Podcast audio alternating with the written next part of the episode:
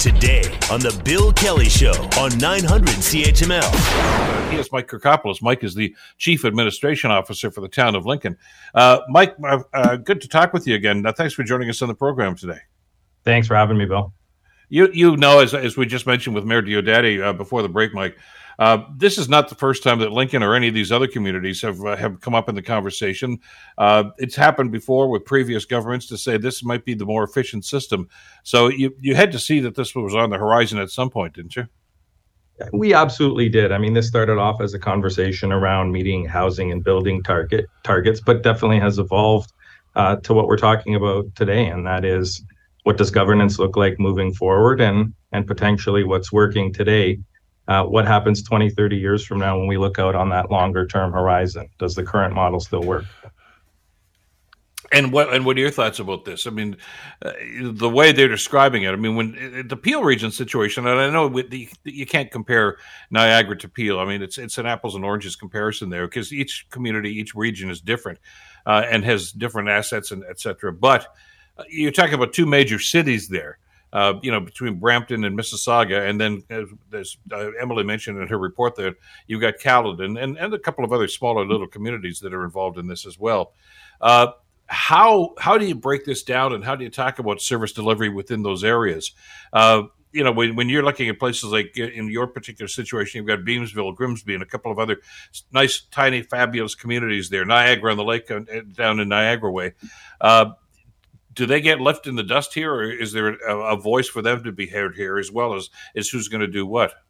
I, I think there needs to be a voice, and and so I think we're we're we're, we're very different than than I think what's happening uh, or what may potentially happen in Halton, York, Waterloo, and and what uh, was recently announced in in Peel. And so I think, um, and I heard Mary Diodati speak, uh, and you reference a hybrid model. I think that potentially works because I think Niagara is different. There are a lot of smaller municipalities that have their own unique characteristics. And I think everyone would say that about themselves. But you look at Niagara Falls, uh, which is a destination uh, unto itself uh, and potentially can make the case they're a little bit different. You look at Saint Catharines, which is one of the larger municipalities here. But do I think there's an opportunity to do more things together? When you look at places, you mentioned Lincoln, you mentioned Beamsville and Grimsby, West Lincoln, Smithville, all of those places. We're already doing some shared services in terms of sharing fire chiefs, sharing library C E Os, uh, the things that are somewhat back of house, economic development, planning, human resources. I think we need to do more of that, but I think that's where inevitably we may we may look at a solution that fits Niagara, uh, that is a little bit different than Peel, uh, and that does function like that utility model you mentioned, uh, and that is, do we look at police services Uh, on a larger scale and buy police services from uh, an entity uh, across the entire region? I think, you know, when, again, you mentioned Peel and the dissolution uh, of Peel, I think you need to look at infrastructure. Where are landfill sites located? Where are water and wastewater treatment plants located? And I think those are the challenges. And whether you call this a divorce or you call it a separation, uh, when you take things apart, uh, sometimes there's a challenge in terms of uh, looking at those pieces of infrastructure and who ends up owning them. You're well acquainted with what Hamilton went through uh, with their amalgamation, which is almost the polar opposite of, of what's being talked about now, I know. But but again, it was the old idea, you know, the, the, go ahead and do this. So there, you're going to find all kinds of efficiencies, all sorts of tax savings, and hey, fewer politicians. And of course, everybody, hey, great, fewer politicians. We don't like politicians. That's great. But what we found in Hamilton uh, was that it had a, a, a serious negative impact on staffing uh, levels when we started to, to move through some of these things. Uh, some people are going to retire. Uh, there was a matter of trying to find new employees. Some people, you know, would retire and then get hired back on contract, and that actually ended up costing the community more. Are you comfortable that when we get into those discussions uh, that you can find some common ground? And, and you know, if, as you say, I I don't think it'd be making any sense at all to have a fire chief and a police chief in each one of those communities you just mentioned. There still has to be, I, I would think, some some partnerships and cooperative ideas here. Absolutely. I think suggesting that, you know, this is just about cost savings, I, I think is is probably inaccurate. You're right. I lived uh, through Hamilton at the time of amalgamation for almost twenty years. And, and while amalgamation is different, I think what's being suggested here within Niagara is, is potentially coming together to deliver services. And, and what does that mean from a staffing perspective or a decision-making perspective? Do I think there's some efficiencies? Absolutely. Do I think we need uh, twelve or thirteen C A Os? Absolutely not. Do I think we need twelve or thirteen fire chiefs?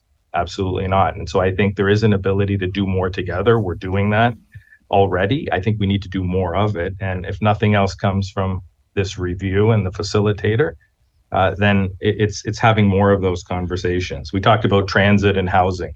Those are things that probably should be happening even on a broader scale than just Niagara. We need to look at regionalizing a lot of these services, starting in the G T A um, and in Toronto, and moving kind of across uh, and around the lake, because improving mobility is not just a Toronto issue or a Hamilton issue or a Niagara issue. It's a collective issue that we all need to drive innovation and look at productivity when you're talking about those services. But when you divide, and I mean that in the most positive sense, mm-hmm. uh, uh, do, do, do you also disperse opinion? In other words, I'm, I'm looking at some of the debates, and I, I know I'm going back into history, but not too far back into history. Uh, you remember the debate, Michael, for the provincial government uh, and, and the Mid-Penn Highway, which is supposed to go on the upper tier, of course, of, of the Niagara Peninsula, uh, essentially from Hamilton Airport over to Fort Erie as a, as a truck route, and whatever else is going to fall. Uh, Too many voices. It's, the whole idea seemed to fall apart. The government kind of gave up on it. Uh, with regional government, you're able to speak with one voice, uh, even though there may be differing opinions within that community. Uh, are you concerned that, that, that, that if this happens and it goes through like this, uh, that you're going to have trouble finding consensus on some of these issues, like Q E W expansion, like, like as you say, go, expanded GO service, things of that nature?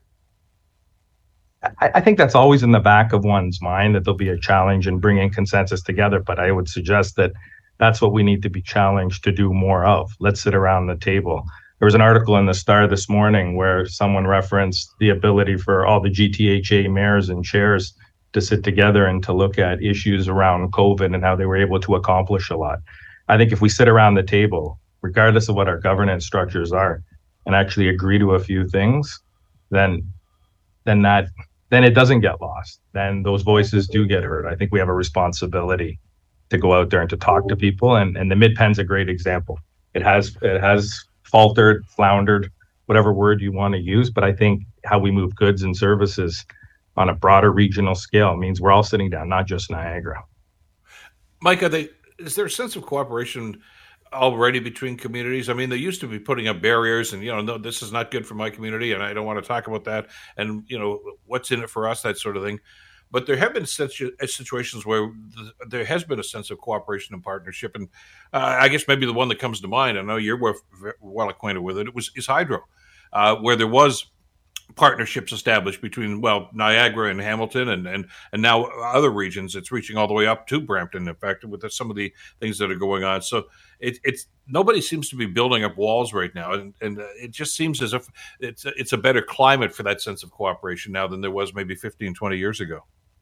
Absolutely. I would say on a, on a, on a much smaller scale, we're seeing it uh, with just the way we deliver services within our own municipality. You don't need as many directors. You don't need as many people looking at the delivery of services when we can be working together. That doesn't mean we don't need staff. That doesn't mean we don't need people, boots on the ground, folks doing work. But do we need as many people sitting around a boardroom table discussing these issues? Maybe, but maybe not. And I think you are seeing more cooperation. You are seeing us come together to work on more things. Uh, and I think Hydro is a great example. There's an outcome we hope to achieve. We want to make sure prices are appropriate. We want to make sure we deliver good services. And so I think to the average resident, who delivers that service and who governs that service is less important than am I actually getting the service.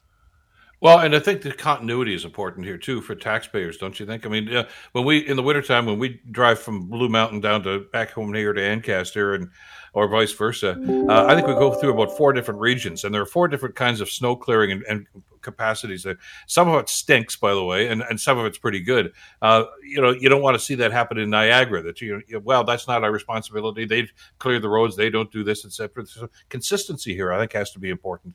And that's got to be part of the discussion. I guess we're just about out of time, but I got uh, maybe the most important question moving forward here, Mike. Are you confident that the, you, you and others are going to have a voice at this table? You don't want this imposed on you. You'd, you'd like to think that you can find a consensus. Do you get the sense that the government's willing to, to show some, some flexibility here? Yeah. yeah, I'm very confident. I, you know, the conversations I've had with the province, uh, they're not going to look at a, a one solution that fits all of us. They're going to look at different solutions for different parts of the province.